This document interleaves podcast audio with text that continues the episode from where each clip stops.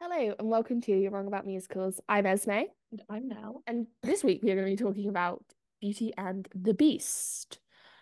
But Yes. first, some news. Where do we want to start? Because I mean, it's not as stacked as last week, I feel like. There's still quite a bit. Schmigadoon cancelled. Oh, yeah, Schmigadoon, cancelled. Never seen an episode, but I was intrigued about this season. I'm, I'm distraught. I've never watched it, but I'm distraught.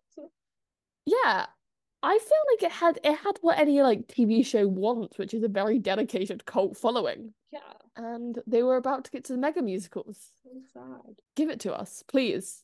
Just let us know what the plot would be because it's been written. That's what's also really sad about it. Yeah, they've like written all of it. It's They just can't another, Put it on. yeah, it's another instance of like stuff being written and people putting in all this work and then like nothing happening because of Mhm. it. The performers for the What's on Stage Awards have been announced. It Very is exciting. Very exciting. It is Newsies, Flowers for Mrs. Harris. I think that's closed.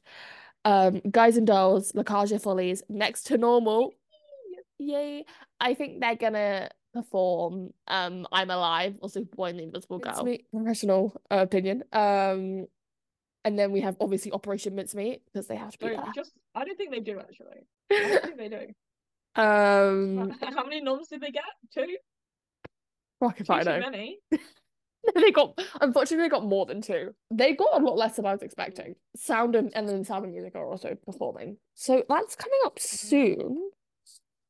When is it? Next month, eleventh February. That's that's soon. Like two weeks. Two weeks. I'm quite excited for them to happen. There seems to be a real hype around them this year. Yeah, I'm I'll probably watch it. Yeah, is that like a live stream or something? I don't know. I think it's online.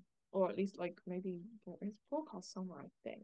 It makes sense for it to be online because it's like, yeah, all that kind of stuff. Um, I, I don't remember where it is. Hannah Yes. Waddingham is set to return as host of the Olivier Awards. I did not watch last year's awards. Mm, Me neither. Full disclosure, I watched a tiny bit of them on mute in the back of one of my classes. The big news that we've just spent the past like hour discussing. Oh my god. Um, Frozen is closing on the West End. It just announced its final extension and it's closing in September. Yeah. And there's a lot of discussion on what's going to go in there. We spent the last hour in just throwing out names that we want. Throwing out. Yeah, so it's like it's like here's what I One really And they will realistically- say like, I think this is going to go in, and then I'll say it's not going to go into Drew Lane. I think this is going to go in, and then Esme says that's not going to go into Drew Lane. And then it'll be like and then it'll be Like like, an hour. this this can't this sh should not go to Drew Lane because it would flop horrifically, but I need it to go somewhere. And then it'll just be like us going, Tuck Everlasting, the light in the Oh, nothing piazza. happened. Like it would sell two the problem tickets. is, I'll try and sum up the many, many points that we made during this whole Mm. discussion. Number one is we have a lot of things we would love to see go in there. Yes. Anastasia. One of Anastasia, Beetlejuice. I said great comment. Because like people are saying newsies out I there don't. and it's not newsies, so I'm allowed to say great comment. People are saying Newsies, and I'm beginning to think the people who are saying Newsies did not see Newsies at Wembley. Or if they did, they're just like, oh, they're just gonna like put a piece, They're just gonna put the zip wire. You know call it a day, that will work. go back to the original staging. we, we were saying the thing that West End the West End is missing right now is kids shows. Yeah. Specifically the the kind like right now, if you're a tourist or even just like a parent with a day off and you wanted Yeah. to take your kids to go and see a show, your choices are basically Lion King, Frozen, and Matilda. Yes. And there are some others that you might take a kid to, but those are the ones that are targeted towards kids.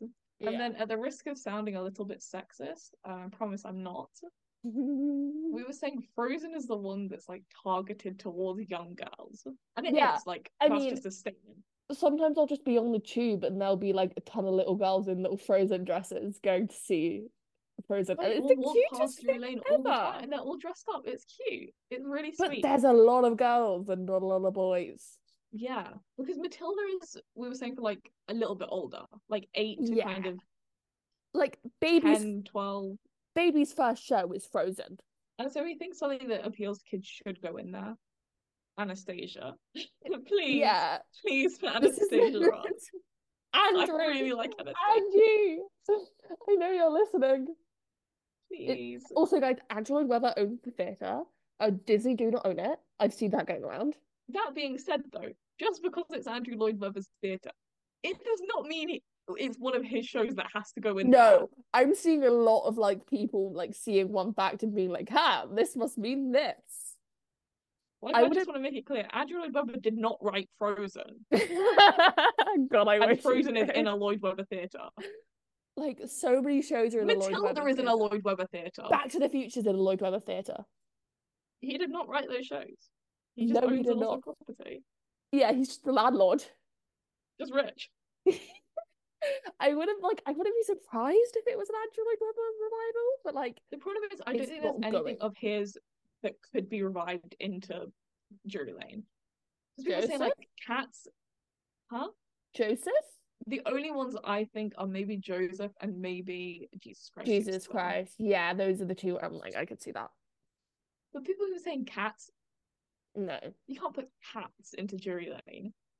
God, I wish Because they one of could. them what do just did a movie and it went horribly wrong. you mean? It's my favorite movie. It's my favorite movie. I'm watching it on Netflix tonight.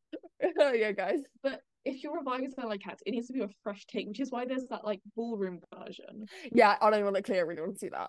I really want to see that. Starlight Express is doing a new take where Yeah. everything is the stage. That's gonna be really fun. I want to go see it.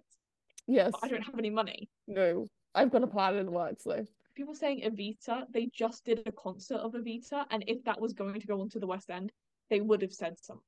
Also, that concert of Evita struggled to sell tickets. It didn't sell out. Bonnie and Clyde, we we talked about this. sold out. It sold out on the programs they had. Bonnie and Clyde will be back. Mm. Newsies, when it closed, said this is not the end of Newsies. Yeah, but I'm starting to think they might be bullshitting because it's been months and there's been no word. But see, the thing is, there's at least some indication that they at least don't plan for it to be the end. Oh yeah, there's sign of life. Evita did two performances, two, three performances. It did two. It only did two. It wasn't like Love Never Dies, which did three or four. three or four, something like that. I don't know, that's a weird amount. It did two performances. It didn't, it- I don't think, sell either of them, Yeah, and they didn't say anything at the end. being Yeah, yeah, like, yeah. We'll be back, you know. So I don't think it's going to go in that. No, Especially I because agree. If it was going to go on the West End, if it struggled to sell out Drury Lane the first time, Mm. I could Not gonna see it try doing a again. limited run with a big star attached at the Apollo, which is be recently open. yeah. But no, We I'm were also saying an- another Disney musical might go in, but that Yeah. would take time. yeah, uh to like set it all up.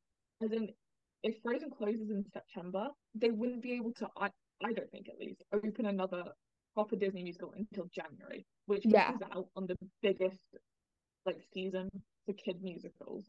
yeah, which is one of school them holidays. easily. Yeah. So I don't. I don't know.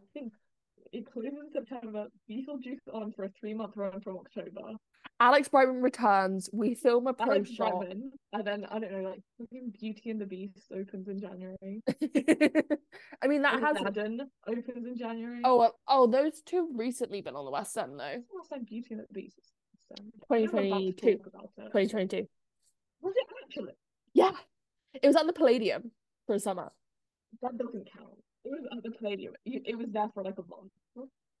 It did like the classic, like oh, we're- it's like what um whatchamacallit is doing, uh, Wizard of Oz. But yeah, everyone like, I don't know if you guys would have seen it, but like everyone on West End ver- like Twitter has been losing their minds over trying to figure out what the hell's gonna go into Drury Lane. Andrew Lloyd Webber Cinderella Part 3. I think yeah, we need Can't a mu- wait. we need a musical about the drama of Bad Cinderella. Um, and it culminates in Saltburn being made.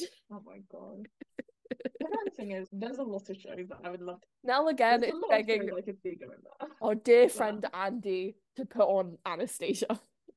Andy, please. I have, I have seen Phantom of the Opera three times now, and I'll go again. Yeah, I bought front row tickets. Please put on Anastasia for me. she will stop being mean to you for about two days. I'll I'll sing your praises for two whole days. Two whole days. But please, Anastasia. In other quite sad closing news is How to Dance in Ohio will be playing its last performance next month. Yeah. It's it, it's sad because I I I really liked the inclusive t- uh, the inclusivity measures that they were taking and the way that they fully they it was so intentional like everything they were doing Yeah. I think it's sad that it's closing, but it's not particularly surprising. It No. wasn't selling it so, I incredibly. saw someone say that it probably didn't make any money the entire time it was open That was really sad. I would have loved to see it. I would love to see that it's Um, not going to jury lane They're opening How to Dance in Ohio in Drury Lane. Other closing, it's at the time of recording this, I think when this episode comes out, it will have finished. Uh, it's Gutenberg's last week. oh yeah Gutenberg fucking love Gutenberg um but Gutenberg in Drury Lane.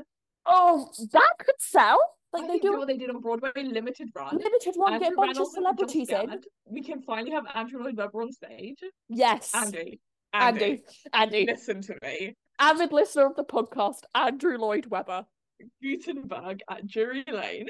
and you are the producer every night. Who else could they have as producer? Cameron Andrew McIntosh. Fletcher. Andrew McIntosh. Andrew Fletcher. Who else is big Well, on the one okay. Island? Fun fact about the Theatre Royal Drury Lane is it's called that because the reigning monarch always has to go to the show. So Is that King- true, or are we just is. saying it? no, I saw it. I Should we saw, look it up. I, yeah, I saw a royal historian talk about it, and there's like a king side and a prince side because once they were going to the show and they got in a massive fight, and then when they had to go back to the show, they had to sit on opposite sides of the theatre. Jesus. The UK's a real, real country, guys. Anyway, Prince Charles, if you want me to like you for two days, be the producer of Gutenberg. My God, who else is like famous on the West End? No one. It doesn't have to be West End, just like UK actors. It's UK, like, oh, I, f- you could probably get like Graham Norton, Oh, he would do it. Neil Patrick Harris. like all of those Is he kind of. people- British? Or am I making He's not that up? British. Neil Harris No, is he's not, is he? American. I have like this memory of him doing a British accent, and it's always just stuck in my head. It's oh, he's British. He's not, He's not.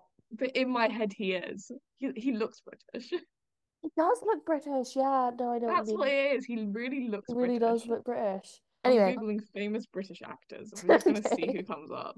Um, Benedict Cumberbatch, oh, he could do it. Ian McKellen, Oh, Ian McKellen would 100% He be would the do it. producer. Idris Elba would do it. Idris Elba would do it. He was like, oh, the women from and Loose Colin Women. Firth. You know, like the Loose Women people. Oh, Alison yeah, yeah. Hammond, um, Denise Welsh, Natty Healy. No. What's that? Um, I'm really just going through this. But I think we have enough celebrities for a three month run if Angela Weber promises to do any nights they can't get someone. Yeah. I don't know. You just get like all of the doctors one by one. Oh, yeah. Just have them come up on stage one by one. That'll be fun. We'll enjoy that, I'm sure. Never seen an episode of Doctor Who in my life, but yeah, that'll get you some press. How to answer? Yeah. Um, everyone needs to calm the fuck down though, because they're like Broadway's in danger. Everything's closing. It's just January. It's January. Like, we have this conversation every January and then we have this conversation every September. Stuff closes. It is sad that the two things closing are the newest musicals of the season, but there like I've seen people say that there are there were issues with their marketing campaigns. Oh yeah, Harmony. Yeah, Is like that Harmony. closing? Yeah. Harmony's closing and How to Dance in Ohio really didn't like there was issue with like them not getting out, not being able to do word of mouth because there was like, those issues around their rush policies. There's a lot we can criticize, but I would have liked, uh, all in all, I would have liked for it to have a longer run, life like lifespan. Is there anything else? I saw No. that Gatsby was Paper Mill's l- l- highest grossing show of all time, which I thought was insane. I can't think of anything else that's happened. I'm sure stuff has No. happened. I'm j- Oh. and by the time that this comes out, stuff would have happened. Let me just quickly check playbill. But yeah, I think I think like we all just need to remember that like s- that stuff is gonna go up and stuff is gonna come down. Um, and Yeah. not to get too fatalistic about it, because what will happen will happen. Like, Six celebrated their like Sixth year anniversary. it was their six year anniversary. Yeah. Yeah, no, yeah, no, I saw that. I have never felt more old in my life than when that happened. I was like, what do you mean six is six years 2018 was old? Six years ago. What do you mean? What do you mean? Like, like I've been following Six for six years. What? It's crazy. Anyway, um, I think that's it for news. Yeah, we probably forgot something, but it's fine. Yeah, you guys should just. Th- these are the news stories we actually wanted to talk about. Um, so Beauty and the Beast is a musical book by Linda Wolverton, music by Alan Menken, lyrics by Howard Ashman and Tim Rice. Yes. Rice. Yes. The whole time I was doing it, in my head, I just kept referring to him as Rice, Andrew Lloyd Webber. Apparently, Apparently, they, Lloyd Webber's book haunts me. apparently they do have beef. So that might Yeah, explain- they stopped working together. They have beef. I don't know what. Um, it's based on obviously the animated film the same name with it coming out at in 1991 with it being during what is known as the Disney Renaissance. Um, the guy who I like really thought these movies came out a lot earlier than 1991. it feels very old. Yeah. I don't know why. I think it's because when when I was growing up, the only like copy of Beauty and the Beast that we had was on a VHS tape. Same. we got rid of the VHS tape when I was like, I don't know, when I was like six or seven. I think I did end up getting a DVD copy of it. Oh I no, we probably never thought- got a DVD copy. But to be fair, I then. Oh no, you also had a younger sister. Yeah. We just didn't watch Beauty and the Beast as a child from, from past a certain age. Michael Eisner, he's basically like CEO of Disney at the time. He is in charge of the Disney Renaissance and he loves theatre. He was born in Manhattan. Yeah, he was born in Manhattan. He studied theatre. He's a little theatre kid who then got placed CEO E of Disney. And it made it into his I films with, lucked out. yeah.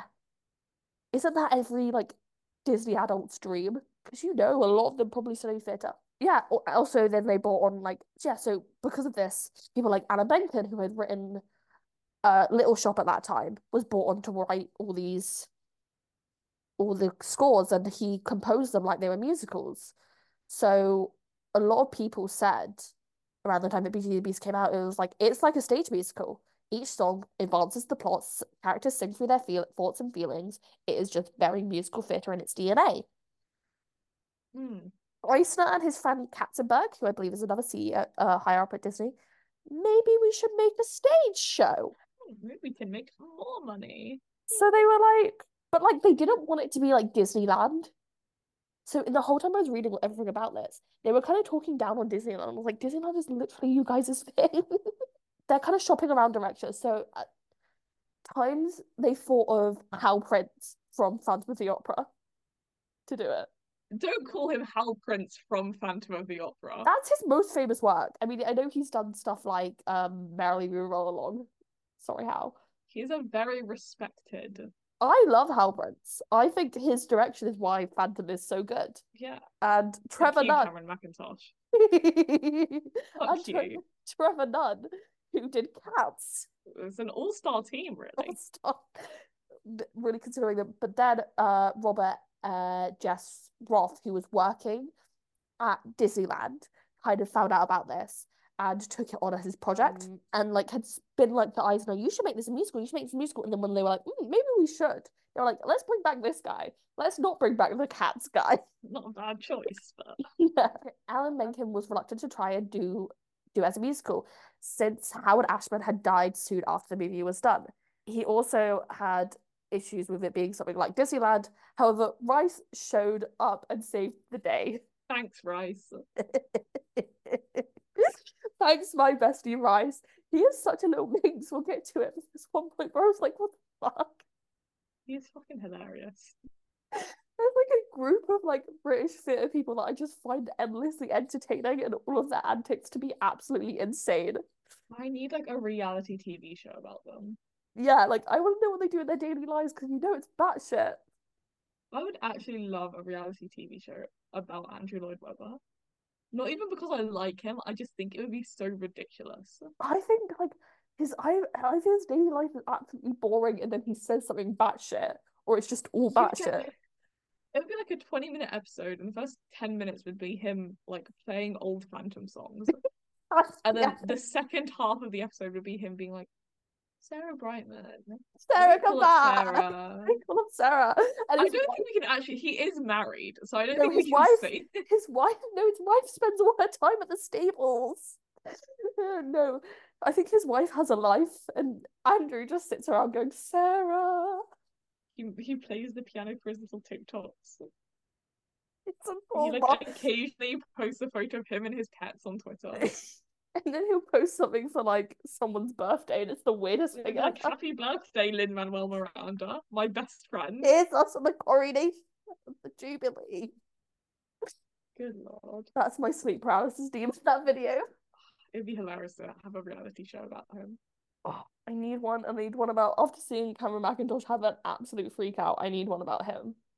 Did anyone else? Me and Esme both got this like Yeah. documentary on TikTok, just in parts about Cameron McIntosh, and it's crazy. It's on YouTube. I just need to watch it. Yeah, I, I feel like I've missed out part of it from having to like scroll through like 500 parts of it. Yeah.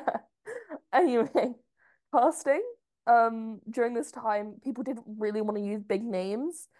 Um, because Katzenberg just didn't want to do it. And also, um, this was during the time when Patty LaPone was pissed at Andy. But Patty Lapona's bell would have been great.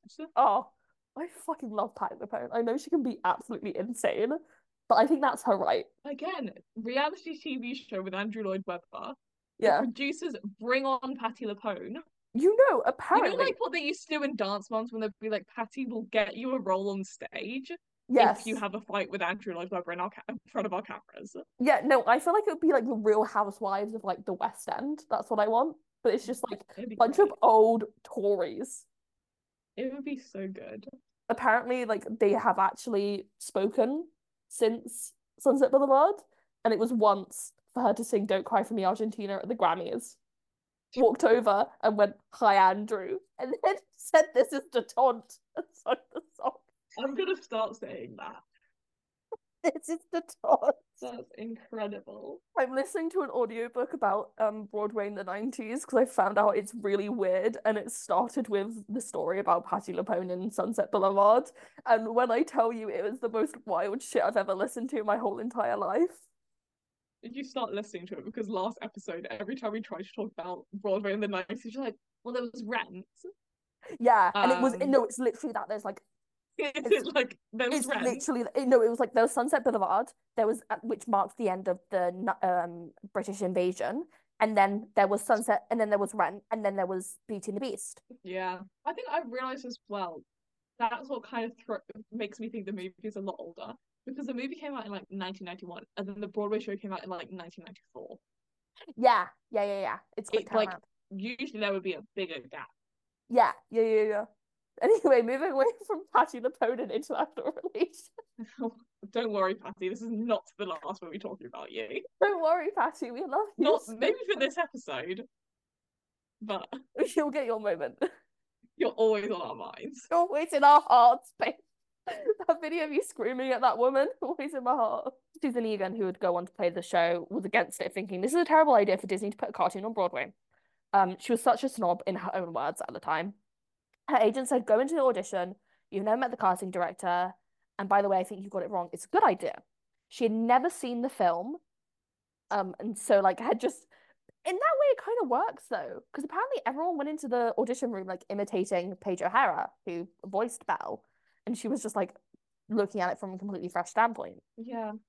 Again, I feel that's the trouble with releasing them both s- so close to each other. Yeah. It's just everyone is going to try and be the animated Belle. Mm. Like Belle's odd, she's quirky. This is Paige O'Hara. Um, she's funny. Uh, I went in, I thought I was funny, I made them laugh, and it didn't occur to me as something special. I think in this instance, surprisingly, not having seen the movie helped. Terrence Mann was cast as the Beast, um, because he had been Well, Talk nominated. everlasting. Yeah, I always do this. Esme's like, you know, Terrence Mann is like an actual, like, well-known actor. yeah, he's like Like on Broadway, he's like famous on Like, Broadway. Like, he he's won a- from Talk Everlasting. he was nominated for a Tony for playing Javert in the original Broadway cast of Les Mis. He's Um, the man in the yellow suit from Talk Everlasting. to you and five other people. His most iconic role. Um, so it would actually it would play out of town and it would play at it would be like co-produced with um Hudson Theatre Under the Stars for seven weeks, and due to technical aspects of the show, um, despite the first preview, it went very smoothly, and the second did not with the Enchantress trying to fly off and smashes into the castle, with Eisner not being pleased with this and the show stopping for 40 minutes to fix it. I Which mean, Disney have always say what you will about Disney and the corporation and everything like kind of taking over Broadway to some extent. They are testing the limits of what can be done. They invest in those special effects. The show would really catch on there with them partnering with a food shop where people would le- like go into the shop and then for, like just to do a weekly shop and then they would leave with tickets to Beauty and the Beast, which is funny to think about. now that's the dream. yeah. What if I could do my like week? I don't even do a weekly food shop. My No. monthly food shop at Aldi for Yeah. twenty pounds. Yeah. I don't mean to brag. I'm really good at saving money, um, Don't. and it doesn't help because then I just spend on stupid shit. My twenty pound monthly food shop, and I could walk away with tickets to fucking Phantom. That's Um, the dream. The Arts and Chronicle would not be favourable to the show, saying, despite the money and effort that's gone into the stage, beauty does not um, equal the film, much less surpass. So why do it? Again, this is the first Disney musical because we've become very accustomed to the idea that Disney are going to turn their movies into stage musicals.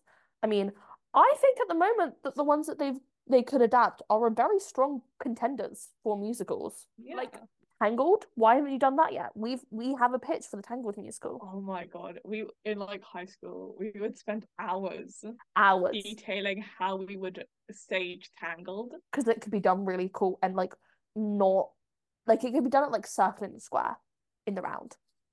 Yeah, we have some great ideas if We have Disney some- ever wants to like. I actually don't think I'd like to be hired by Disney. No, I, do don't hate the actually. corporation, Yeah. but if they paid me enough, I hate to say it, I might be willing. I I would sell out for Beauty and the Beast for Disney if they paid me enough, yeah. Yeah. Um, also I've heard like Coco might become a stage show, which again, I think would be really sick.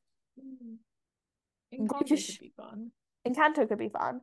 And um, the only one I will say please don't do, which I already have a feeling they're doing, Greatest Showman. No, Is Greatest Showman Disney?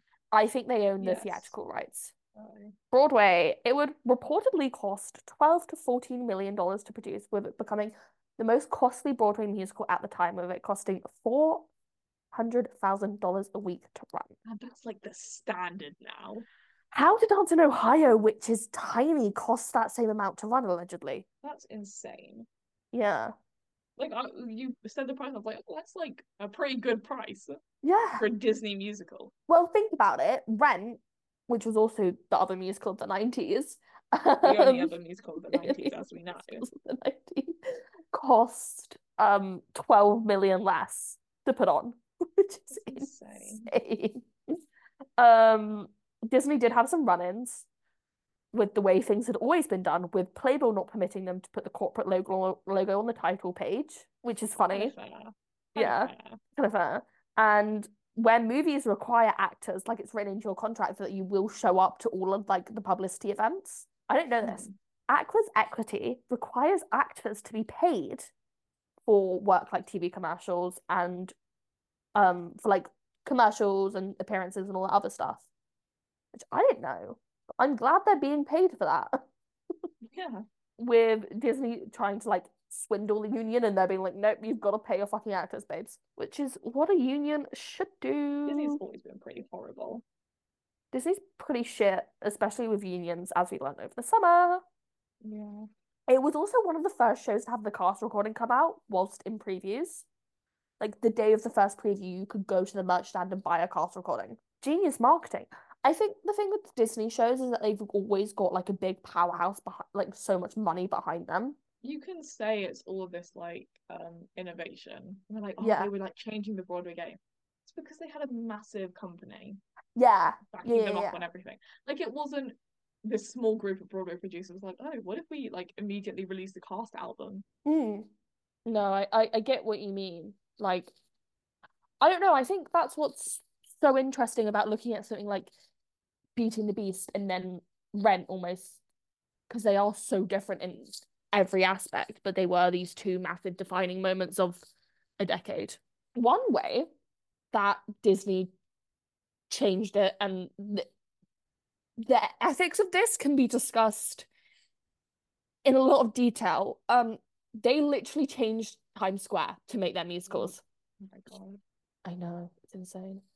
So New York in the 90s, especially Times Square, um, had a lot of sex shops in it. It was kind of a wild west. Um, there was crime, there was drugs, there was a lot of like un like unfamily friendly business happening in Times Square. And obviously, Disney wanting to attract families to Times Square to come see their show because the theater it was in is the Palace Theater, which is directly in Times Square. You kind of gotta in- got got to incentivize families to come down there. So um, Disney gave some money to make it a better place with less crime and drugs, with the Walt Disney Company in New York State announcing plans to have the New Amsterdam completely like so Disney owned the New Amsterdam. They basically bought it on the promise that Times Square, around the time that Beauty and the Beast was going to Broadway, they bought it on the promise that if they bought the theatre, Times Square would be cleaned up. And the way they did this was by evicting undesirable businesses. Um, local entrepreneurs, however, had their own agendas and launched a series of lengthy lawsuits. I hate Times Square in its current incarnation and it makes complete and total sense that the way it is is the way it is is because of Disney. Yeah. I'm not I saying thought it was going to be the like pedestrianizing thing. I was like, that's maybe, you know, maybe that's quite nice. No, nope. It was let's kick. I mean, it feels weird calling a bunch of like sex shops and crime fronts small family businesses. So- it's a bit weird. it is a bit weird. Retail outlets, because obviously, like once Disney decide, oh, like Times Square's a good place to set up a business, like a ton of other businesses decide, oh, let me get in there. Um, with bright, elaborate electronic signage appearing in the theatre district for the first time since the beginning of World War II. Several businesses and communication firms have announced plans to build new offices on or adjacent to West 42nd Street. With someone saying like there's a cappuccino bar next door. There's like there's a m- there was a massive Toys R Us being built around this time. Um at one point they It's just kind of insane. it, it's insane how much power Disney have. Yeah. and this just kind of shows it. Um, they almost built a Disney themed hotel in the middle of Times Square. Oh God. Should tell you who let them do all this. I was like, who politician is signing off on this? oh God. They f- like so critics now are a lot nicer to Disney shows than they were in the past. I wish they weren't.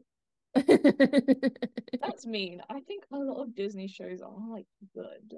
I just don't think you should be nice to Disney. No, and I I I think because at this point, also Disney Disney Theatricals is kind of its own arm of the company. Yeah. Whereas at the moment, at whereas at this current moment, obviously, like it wasn't. And Bob I Bob Eichner, he literally had final say over everything. So like every costume change, everything had to be ran by him, Hmm. which is kind of crazy when you think about it, because at any one time, Disney could have many, many shows on on around the world. But at this time, it was like their child in a lot of ways. The New York Times says, as Broadway. So, the, yeah, the full paragraph is as Broadway musical goes, Bro- Beauty and the Beast belongs right up there with the Empire State Building, FOA Schwartz, and the Circle Line boat tours. It's hardly a triumph of art. It will probably be a whale of a tourist attraction. It is Las Vegas without the sex, Mardi Gras without the booze, Madame Tussauds without the waxy stairs. And you don't watch it, you gape at it, knowing that nothing in. Oh! Okay. I think it's a small American suburb. It's a city in Iowa. Yeah. That took me far too long to figure out. Is it just saying it, it's nothing important? Yeah, so like it's so basically it's saying like nothing in your small American city in Iowa will ever be as good as Beauty and the Beast, but it's not good. Yeah, it, it's making fun of it because it's like, oh, it's what was it? Las Vegas without the sex, Yeah. Mardi Gras without the booze, Yeah. Madame Tussauds without the wax. I mean, you're comparing it to Madame Tussauds. Madame Tussauds is a pretty shit tourist attraction. Yeah, but it's like the spectacle. Yeah, of yeah, it. yeah, yeah, yeah. And nothing in Dubuque comes like no. Okay. We spent way too long trying to figure. Can American reviewers just be normal? Yeah, I feel like the New York Times are like always on one in some respect. Like, what the hell does nothing in Dubuque comes close mean? I mean, be like nothing in your suburb comes close. I'm literally reading the fucking Wikipedia page for this, trying to figure out if there's something that So the It's New apparently a very Catholic city, if Hmm. anyone's interested in that. York. One of its largest employers is Nordstrom. They might have an offices there. Okay, arts and culture. This is stupid. Why am I Mm. looking at this? Why do I care? That's me often. I'm like, "Wh- how did I end up here? The city has a large number of students who attend private schools. Is it a rich town then? Well, I'm not sure considering one of the largest employers is Nordstrom, but Maybe it's they a have a very big Catholic town, so a offices. lot of them are Catholic schools. Yeah, that makes sense. Oh my If anyone, if anyone from Dubuque, god, Iowa, Iowa is listening. Reach out. We have I'm gonna go on look. I'm looking at famous people. Maybe someone Okay. who's fucking I don't from think the view. questions. If the I'm New just York- so invested in this. if the New York Times had their way, nothing in Dubuque ever happens apart from the church. Apparently, David Rabe, the playwright who the playwright who won the Tony Award for Best Play in 1972, is from Dubuque. Take that, New York Times. So if that's what you're trying to say, Yes. The New Yorker would say, uh, for the production of Beauty and the Beast, Disney people have wise wisely abolished the Broadway rule of no under fives admitted. They should have considered and stipulated no one over five admitted as well. What is the point of agonizing your adult audience? sorry, you're an adult and you chose to go and see Beauty and the Beast. Yeah. That's your own fault. It's also like it's also like it's not objectively bad. It's a fun. I think people just hate Disney, which is deserved. I mean, they hate Disney, but they don't hate it for the right reasons. They hate it because they're like Broadway Puritans. Anyway, synopsis time. Oh my god. The beloved fairy tale recounts the story of Belle, a young woman in a provincial town, and the beast, who is really a prince trapped under the spell of an enchantress. Bit of a spoiler. If I the mean- beast can learn to love and be loved, the curse will end and he will be transformed into his former self. But time is running out. If those lessons aren't learned soon, the beast and his household will be doomed for all eternity. That is the plot. Yeah, that is all of Beauty and the Beast. That's Beauty and the Beast. I think there's a way to cause a bit more intrigue, but I guess the thing with most Disney musicals, and I'm saying most because I think Newsies is probably an exception to this, is that everyone walks Mhm. in knowing the story. So you can't really be like, and chaos ensues. I'm not going to tell you what happens because you're going to have to come see it when it's like, no, you can watch it at home. I feel like there are better ways to do this. I should start ranking all of the synopses I read, Interesting. but I'm not going to because that would require me to go back and read all the other ones we've done. Anastasia had a good one, or maybe I just like Anastasia. the like I don't I don't know man. Anyway, our thoughts on Beauty and the Beast. On stage, it is very innovative. Like if you look at like photos of it and the costumes and all that other stuff, very innovative.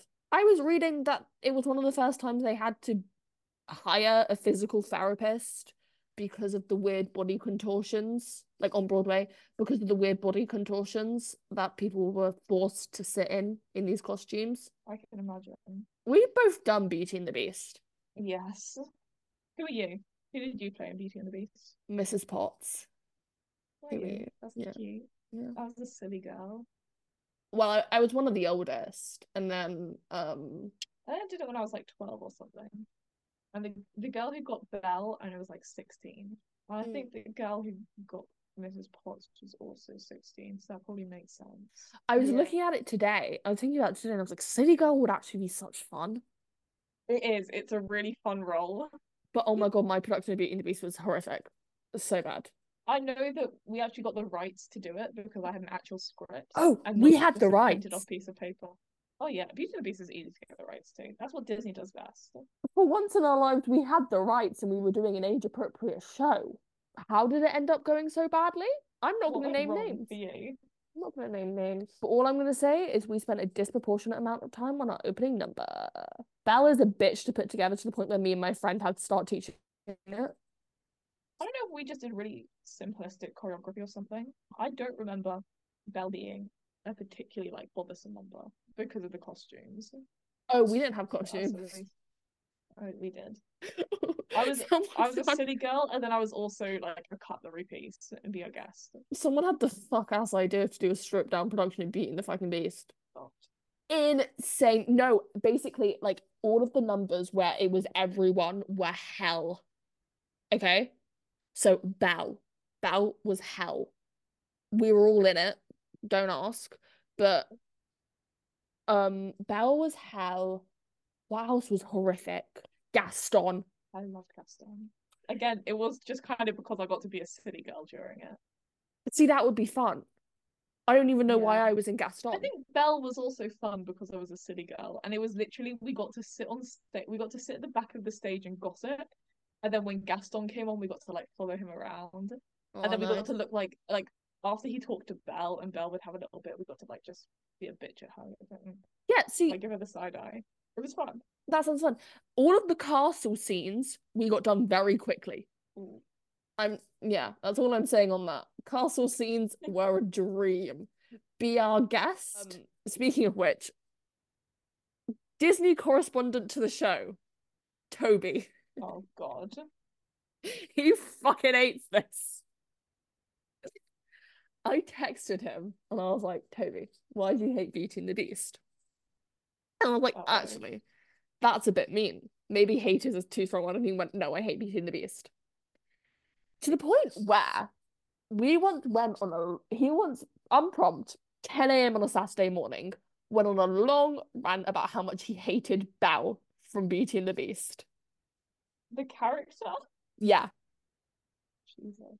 And then our friend who was like stood stood with us, he had had this conversation. She went, "She's my favorite Disney princess." Ooh. I was like, "Oh, child." So his argument is basically, oh my god, can I do this from memory? Stockholm syndrome is wrong in a musical. Apparently, Stockholm syndrome isn't even real. I read an article about it, and I can't remember what it said. I read it a little while ago. Really? That's so It was, interesting. I think the results were like fabricated, but I don't quite remember.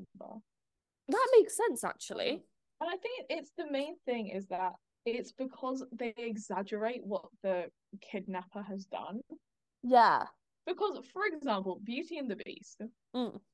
what does the Beast really do to Belle? Holds. Well, no, because she, She has a pretty nice room, yeah, she just can't leave the castle.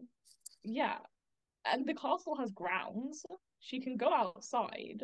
yeah and she like she makes friends with with the with the people and the and the Yeah. Co- cogsworth Yeah, and like- yeah like during lockdown, you weren't like, I'm being held captive in my house because I'm Yeah. not allowed to leave. yeah No, you were just stuck there. yeah you just it was just recommended that you don't leave your And house I don't want to defend kidnappers. But in the grand scheme of things, the beast wasn't that bad. no i think he could like i don't I, I was always scared of him as a kid surprise surprise and that whole thing of like oh he has a heart is it does it well it does it like the thing that's often i think we were talking about this with uh A christmas carol Yeah. where it's like Probably. when you when you do the anti-hero it is quite hard to like make it rewarding but also not jump the gun on the character development Yeah. and i do think that that's one thing that the beauty and the beast does very well and and they did the very smart thing of in the musical really expanding on key moments in the show in the story Yeah. so i'm thinking like the song like home banger of a tune that expands on the character development um what Oh. I else think one of the things is Beauty and the Beast had a really strong, like you were saying when you were just like telling the original story about like, the backstory. yeah It was already a musical. Yes, yeah, yeah, yeah. so it's not like like they had to do with a Christmas Carol where they had to write new songs Yeah. that explain the plot. They already had those songs. They added some more that wouldn't work in a. We were talking about this earlier as well because I I saw one cut last night. Oh yes. Um, It's not a good movie, but it was very enjoyable. Oh, That's my Wong, thoughts Wong on it. Kar is so entertaining. Watching it made me realize that the big difference between musicals and movie musicals Hmm. is that you don't have the interval. Mm, Yeah, Like the end of Act One, in my opinion, should usually be a song, or at least be a, at the very least be a big point, yeah, yeah, yeah. and it has to make you want to like sit back down after the interval. Interest. Yeah, yeah, yeah. I said like in part that's usually because it's a very happy song. yeah. Mm. Um, you want to sit back down because you're like everything's going right. How on earth can there be a whole second act? You know, Yeah. what could possibly happen? Or often there's almost like a cliffhanger of like, oh, what's gonna happen Yeah. next? I was like, oh no, everything is going wrong. How are they gonna fix this all? I was just looking at it, and so the Act One finale is actually a change in me, which is the Is it? beast. Yeah, yeah. So it goes be our guest, which is the big dinner with the with the gown. I think that's when she's in the gown. Yeah, Yeah, that makes sense. And then it's a I part of can't me love Oh, always her. thought something there, something that slaps. or Beauty and the Beat. No, Beauty and the Beast makes sense as an Act Two song. Something there is like the opening of Act Two, Yeah, because I and something that works which also makes sense as an Act Yeah. Two song because it's like here's the character development that's been happening. I think like the way Beauty and the Beast is laid out m- makes sense. What's Like- the actual finale? If I can't love her, Yeah, if I can't love Yeah. her. um, that makes sense. It's a big moment. Yeah. Oh yeah, I think it works better as um an act one finale Mm. because it's more plot. Like, there's not a lot of plot in uh Be Our Guest. Yeah. It's a very fun song and it's a good like ensemble song. I, Mm. I love the song, but I think it shouldn't be an actual finale because there's nothing really happens during it. Interesting, because I assume probably the impulse when first looking at it would to be to put the big showstopper song that everyone knows from the movie, Be Our Guest, as the Act One finale, but plot-wise, it doesn't really make sense. But you know, you know what uh stage adaptation of a movie that did do that and made it make sense. Anastasia, I know. Anastasia with Journey to the Past. Fucking great musical. Anyways, But um they moved it around though for Anastasia. Yeah, but I get the feeling I- I'm looking at the list of like the song list. No, I get the feeling that that's not how it is in the movie entirely. no, no, no, no, no. Because first of all, they've added songs. 100%. And oh, I Um, really like Human again. That's what. Okay, you know how I was like earlier. I feel like um something there should be actual finale. Yeah. It's because in the 1991 film, it goes be our guest, Mhm. and then something there, and then the mob song Beauty and the Beast, all of that stuff. Yeah. Which I guess is similar, but they just feel closer together in the movie because you don't have an interval. In the Yeah, middle. you, yeah, you don't have an intro, and obviously, like, if you if you've got fucking Terrence Mann to do this show, you gotta give him a big Terrence bag. Mann from Talk Everlasting. He doesn't know it yet.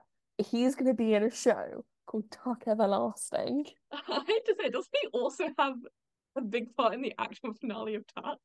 No, that's No, 17. That's which yeah, I was is- about to say it's no, isn't it Seventeen Reprise? well, you No, need to you're right, he out. doesn't. Mm. I think, well, in my mind, I do. It's because He has a bit in one of the Seventeens, I swear. it's because the Act Two opener is Everything's Golden, which is his big song. Yeah, that's his song and a great act to opener actually. But also like you can really tell that the inclusion of like um Alan Menken and Rice coming from such a strong musical theatre background and almost being like, I know I basically wrote a musical, but now I get to fully write a musical. And so almost understands that, yeah, most people expect I think and I and comparing it to other Disney shows, Frozen, that's kind of where Frozen falls short. Is because Yeah, what's the Frozen? le- obviously let it go. You have like act two, act one ends and let it go. However, half of act one is filler because in Yeah. the movie, let it go is sung like h- what half an hour in, Mm. whereas they make you wait for it a long time. And so Elsa's not on stage for most of act one. And a lot of it is just Anna and Kristoff because you have to have let it go be the big curtains down moment. Whereas on this, they were like, actually, we could have a dancing spoon sending you off to intermission, but instead we're gonna have a pa- Yeah, ballad. It's like the thirteenth, but I'm not entirely sure how many of those songs are just instrumentals. What I on hate Frozen? to say I have not listened to the Frozen Broadway recording often, Okay, some of it does Yeah, actually it's, like, slap. in the Broadway. I'm sure it does. I know Monster is really good. Oh, monster slaps. I think they've cut that from the West End though. I've They- listened to it like twice. Yeah, I like I like it. I think some of it's actually very good. Um, yeah, so the issue is, yeah, so they do in summer before they do in summer, they spend a lot more time at the coronation, coronation, Or Nash. coronation, and then they Uh, kind of pad it with stuff like, what do you know about love? Yeah. But you are almost sat there being like, when's Let It Go happening? And it, it's almost like Yeah, a weird uh-huh. payoff. Um, and I'm glad that Beauty and the Beast kind of took that. and was Like, we're not married to the original formatting of the source material. I think that's the thing. Beauty and the Beast is really good because it was like the first musical to kind of do that, Yeah. where it was directly adapting something that was already a musical. And so Yeah. it got a lot of freedom to do what it wanted. It both stuck to what was the original layout of the score, and then Mm. also got to do its own thing, adding songs, moving them around, all of that kind Yeah. of stuff. And then unfortunately, I don't know if unfortunately is the right word, but that kind of formula has just stuck. Yes. I'm going to sound like a brick. I've moved on from Phantom apparently, and I'm just bringing You up Anastasia have, all the time now. Actually, like looking at your earbuds, I fucking love Anastasia. it is just I'm really, I, I Anastasia. still love Phantom, and I do still listen to it a lot, but I really love Do you? Anastasia right now. Yeah. Um, Christy Altamore, you're I gonna do get a listen message to it. from her this this year as what if I rapped? Oh my god, can you imagine? That would actually be really sick. Um, Anastasia the movie, as we said in the episode, has very, very, very few songs. yes. It there's a, a few songs here and there. Mm. Anastasia the musical, as we said, has a line and then another song. Um, Yeah. and all of the songs are good. Mm-mm. We love all of the songs, Yeah. but it is a lot. Yes, yes, And the yes. question is, how many of them are needed? Because Yeah. there's become this kind of idea of you have to add songs when adapting a movie musical to a stage. Yeah. Um, I mean, we'll go on to talk about it in more depth because there's some interesting things to talk about alongside it. But Disney did um they did actually add a song further on in the line called A Change in called A Change in Me? I think it is. That's where I'm getting a change in me from. Yeah. And you get the same thing in, like we said, Frozen in what else did I do? Aladdin? Aladdin, Is yeah. Hunchback a stage musical? Hunchback Yes. is a stage musical, but it never Hunchback went is to a stage. Broadway because it was too weird, which I approve. But you'll see they have added songs to all of them, and that's not a bad thing. It's good. I lo- I love the songs. All of the songs are good. I think almost It's just I think it's weird how Beauty and the Beast was the blueprint of that, and it's just stuck. When in a lot of them, I don't feel like it's needed. Yeah, I mean, uh, Frozen is probably the most contemporary example, but I saw it once in 2018 on Broadway, and then I saw it again in 2022 in London, and they are very different shows. They have changed them, they've gutted them, and they have removed ballads. So I think originally when I saw it the first time, there was a song called True Love, which was all talking about like how like Mm. Anna believed in this notion of true love, which is it's a very good song, and like songs like Dangerous to Dream as well had been cut because they just got to the point where we're like, we don't need all these songs. The audience know the I I feel like songs. another another big one is I think Lion King. Yeah, The Lion King is revolutionary. Because there are like five songs in the Lion King movie. And I think it's like if I told you, think of a song from the Lion King musical, you'd be like, oh, you know, Hakuna Matata, I just can't wait to be king. Circle of Life. Circle of Life. I mean, Circle of Those are Life all is just the iconic. movie songs. Yeah, But like if I told you to think of a song that is just in the musical, I don't think you could I would name one. really I'm struggle. looking at them, I could not name any of these. Whereas I think the thing with like Beauty and the Beast is people know home. Yeah. people know these songs have been added. People know if I can't love her. Like and I also I also think that breaking the form and almost doing something quite interesting is what Disney almost did with Newsies.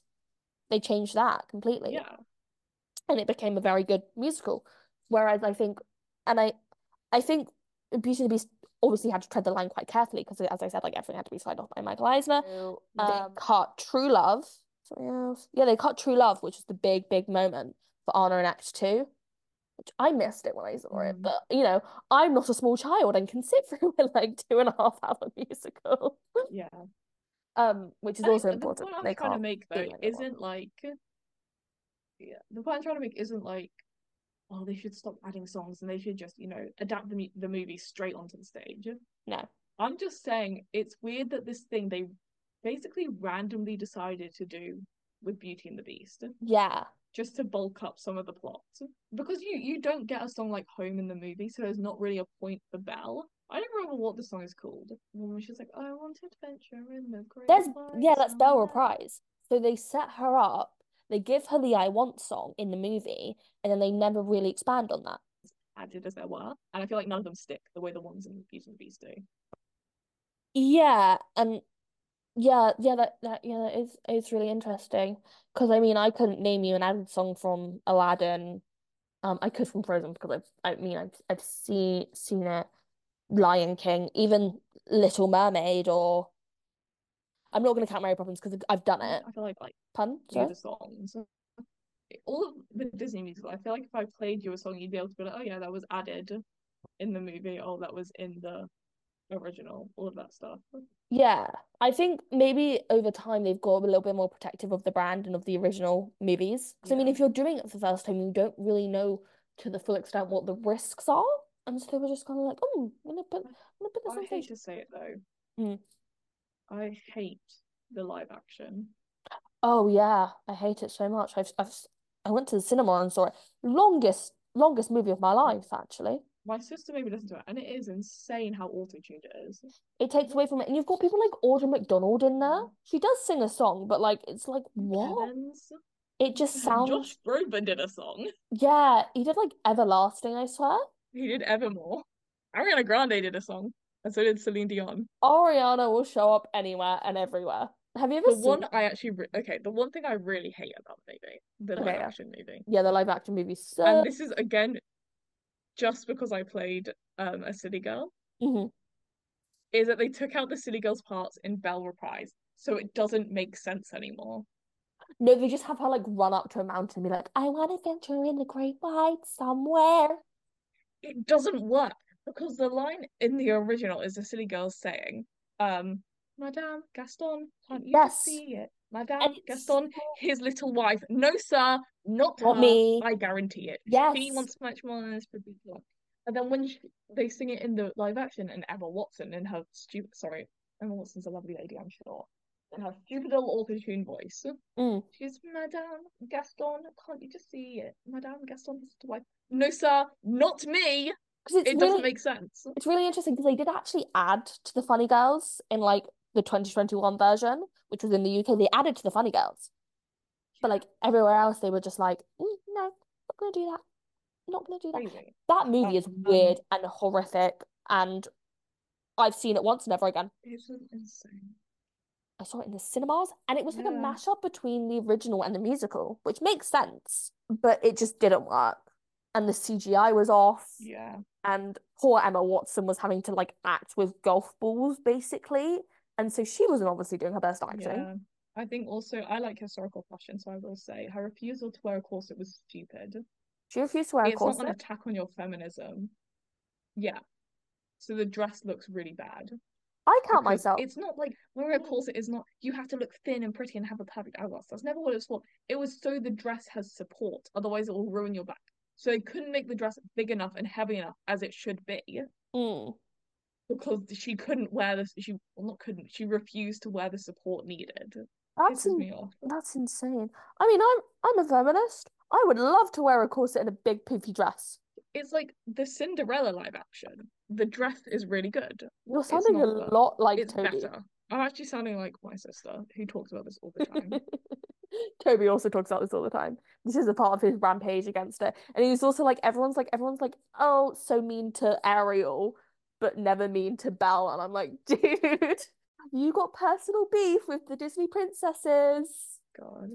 JK, I love you, Tobes. I'm trying to find a picture to show you. No, I know exactly Just what about you how mean. ridiculous the dress looks compared to the um Cinderella one. But it really annoys me because like most of the other costuming is really good. I don't oh! know that she refused to wear it. I just thought it was a bad dress. No, she refused to wear a corset. That's silly. I'm gonna find the article. I remember this being a big thing. It sounds like something that would be a big thing. Yeah.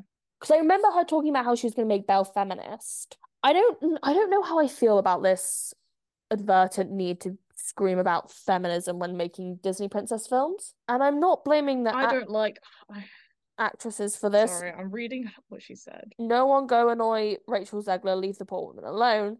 She was told to say that, but in cases like this, I'm a bit like, mm, I don't know if she said this, but it, it's what is said in relation to her playing Belle in the live action. It was in the past, she, Belle, was solely an object of desire, and let's be honest, true to Disney princess form, pretty helpless and dependent on males in the film.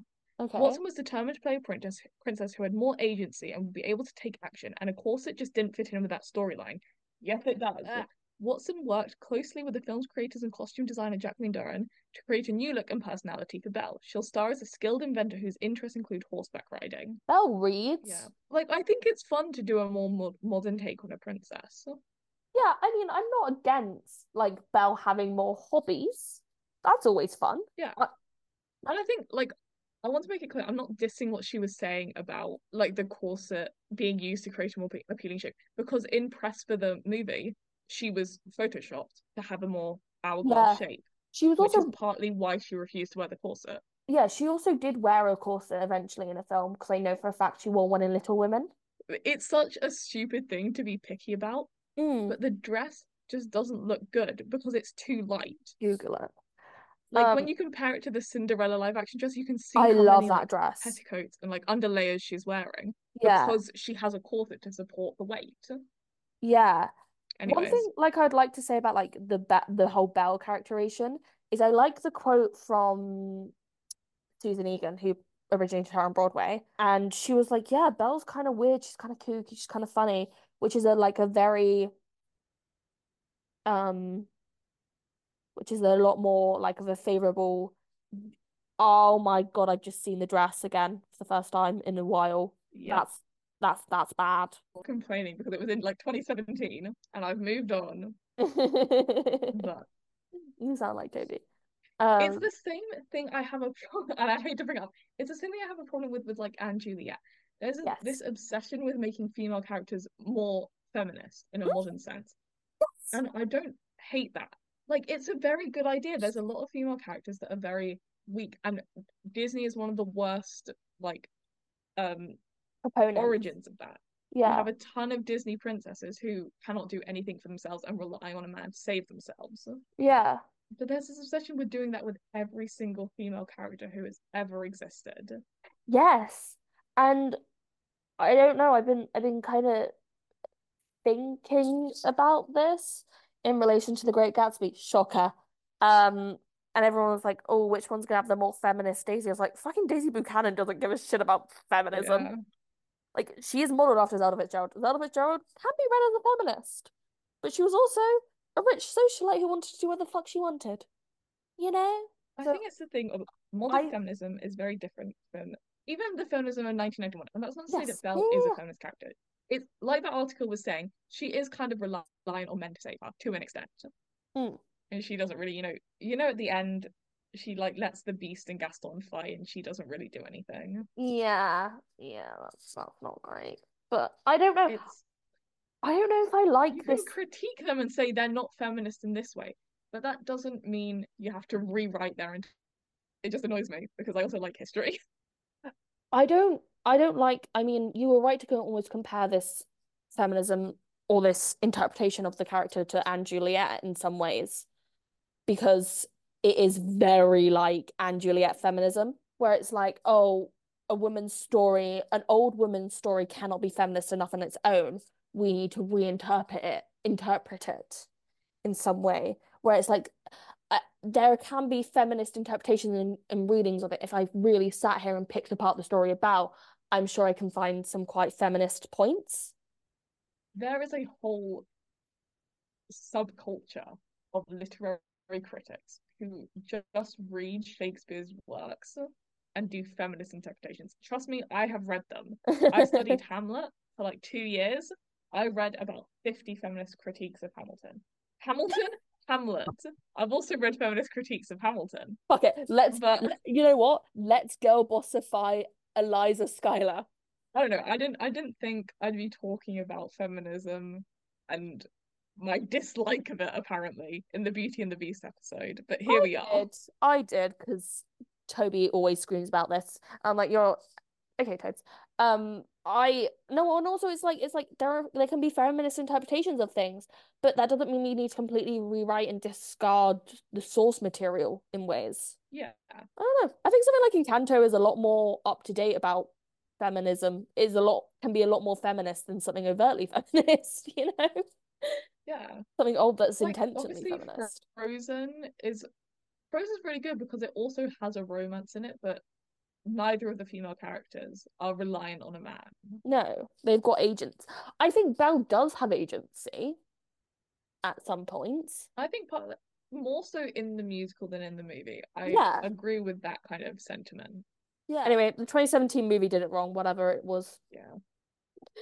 Do we want to move on? So the Tony Awards, it would be nominated for Best Actor for Terrence Mann, Best Actress for Susan Egan, Best Featured Actress for Gary Beach, Best Book for Linda Wolverton, Best Costume Designer for Anne Hold Ward, Best Director for uh, Robert Jess Roth, Best Lighting Designer, Best Musical, and Best Score. It would only win Best Costumes.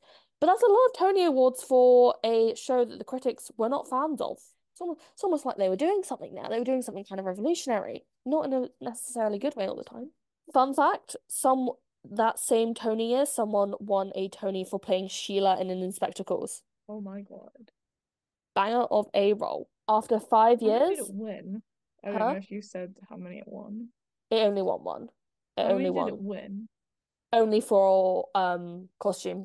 That's fair. I'm looking at who it who it's up against. Shockingly, Mm. it was kind of deserved. It was Passion by Sondheim that kind of swept. I can get hundred percent. It's not even one of sometimes best works, but I can get hundred percent why they were like, we're gonna give it to the Sondheim over Disney. Audra McDonald also won featured actress. Love you, Audra The McDonald. Carousel. Love you, Audra McDonald. That's deserved. Carousel's weird. The more and There's more I also a learn about it. play that was called Angels in America, Perestroika. Um, anywho, Yeah.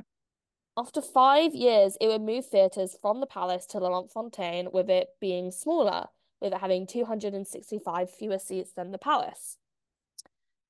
It would cut like seven um members of the cast as well during its run, which isn't great. But I guess they're still creating stable employment. I don't know. It's weird whenever shows move theatres and it doesn't really happen very Yeah. often, but I'm starting to think maybe it should happen more. Maybe some shows could last longer.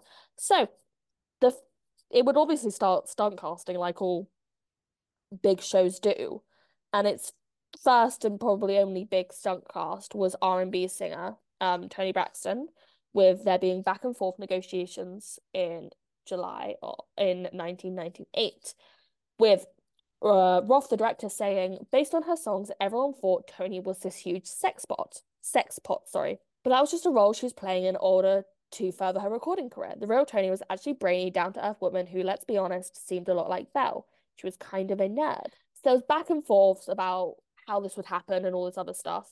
And then they all go out for dinner. Um, Rice um, and some other people on the creative team. Rice kind of says that he'll write a song for her in the show. The director has to call up Disney and be like, "So Tim Rice is writing a song because he promised one to Tony Braxton, What song was it? A Change in Me." Oh yeah. With do you want to know what Rice's response to getting a frantic call being like, "Did you promise a song being added to this show?" Classic Rice. He said, "Oh crap, What? I think I did say something like that after the second bottle of wine." Oh my god. So she would be the first black woman to play Belle or any Disney princess for that matter. Um, whilst I was researching this, I found a very interesting academic article talking about um the song, the inclusion of the song, the race, and capitalism of Disney, and the way that they impacted Broadway, and Tony Braxton, like, and how she fits into that. It's by a guy named Jason King. It is very interesting. It is like 28 pages long, and you're like, how the hell does someone manage to write 28 pages about this? Truly fascinating. I'm gonna include it in the links. Um, but yeah, just classic Rice antics in the end, being a little minx and a menace. Anyway, so there had been many tours, with the first one being in 1995, one year after it. If you look at like a timeline of all the notable productions, it basically opened on Broadway and then started popping up everywhere. Yeah. So Disney know how to market a show again because they have such like a big enterprise behind them. So the West End, it would open at the Dominion um on the 14th of May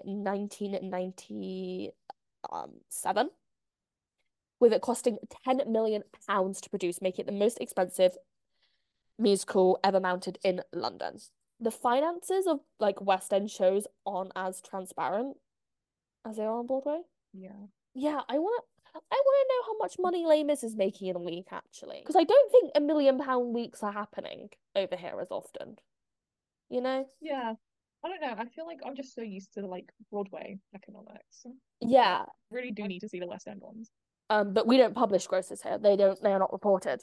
At the 1988 Olivier Awards, it would win the um. This is the full title of the award. It is reported basically everywhere as being it the American Express Award for New Musical Theatre. Um, with it beating out Enter the Guardsman, Guardsman, The Fix, and The Lady in the Dark. So yeah, there would be a West End revival in 2022 and a UK tour alongside it.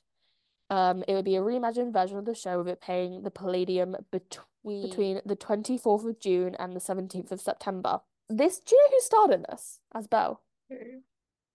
Courtney Stapleton, who was Meg. Great actress. Oh my gosh, I Oh, bet I have. Other international versions. The show has literally been done everywhere in the world that has a theatre. If it has any kind of professional theatre, Beauty and the Beast's probably been done there. With it even like I saw a product I saw a photo of it having um a production in Russia. It has been done everywhere in the world. Um, school versions, it again, it has been sitting at around number five on the list of the most done shows for very consistently for like the last five years. So yeah, with it being a massive hit, you would think maybe there should be a revival on Broadway. Well, Maybe. Oh in 2019, the president of the Disney Theatricals, Thomas Schumacher, said, um, I'm deep in it, so yeah, it's happening in response to questions about arrival of Beauty and the Beast.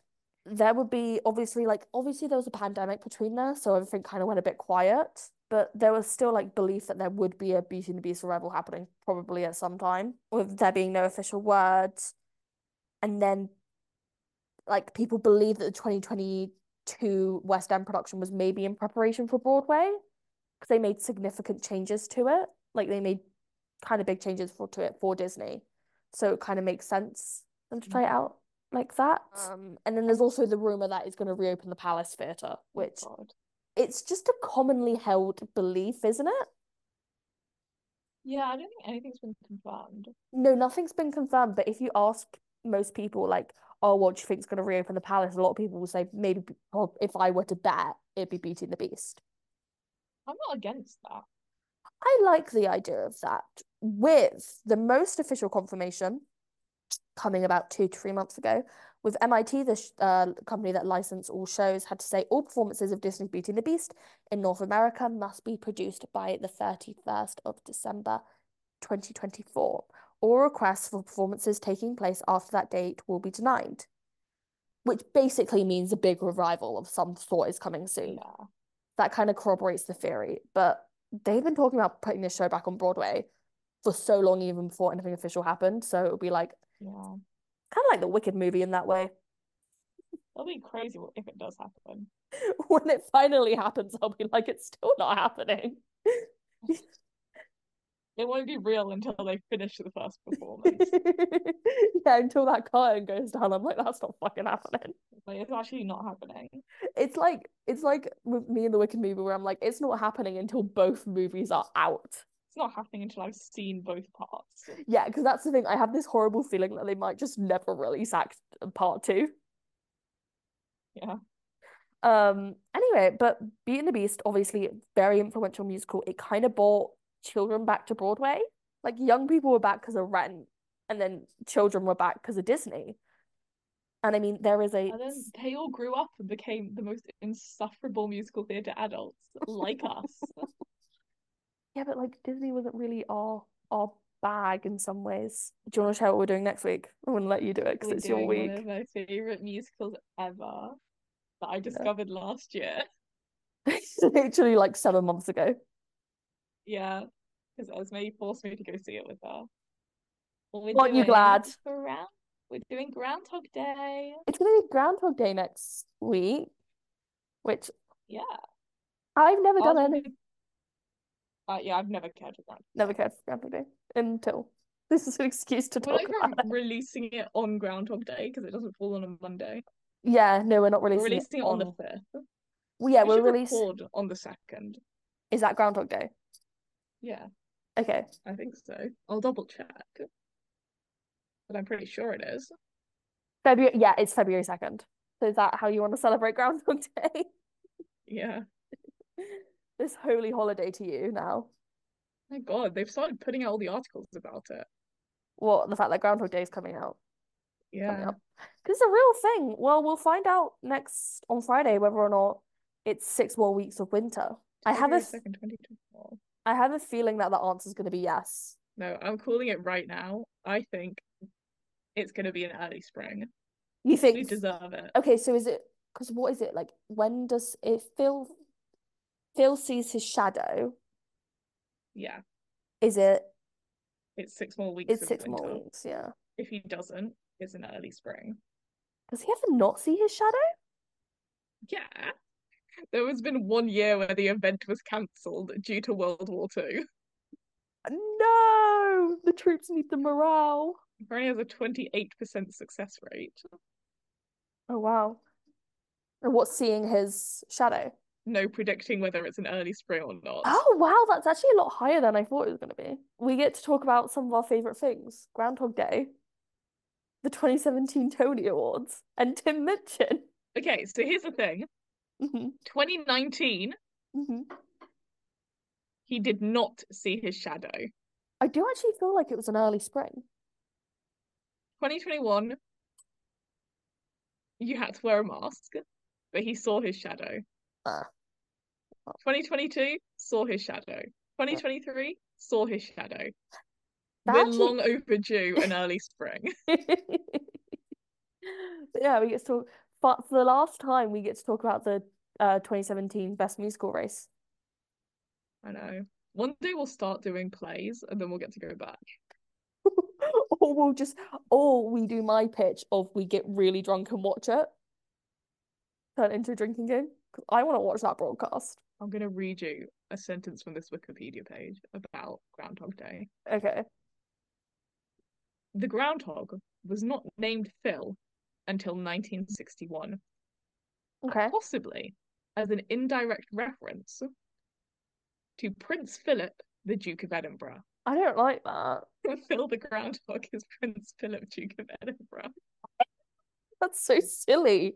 Would you ever go to Punxsutawney for Groundhog Day? Yes, Anyway, join us next week for that. I'm placing my bet that it's going to be an early spring by the time Okay. the episode's out. Okay. Right. Well, we'll up- We should Will it record be? it and watch the live stream at the same time. We'll You like could- start it. It takes us what, like three hours to record? We'll start it three hours Yeah. before, and then right as we start to end, we'll see if it's an early spring or not, and then we You're can so- end it. I love that. Anyway, bye bye.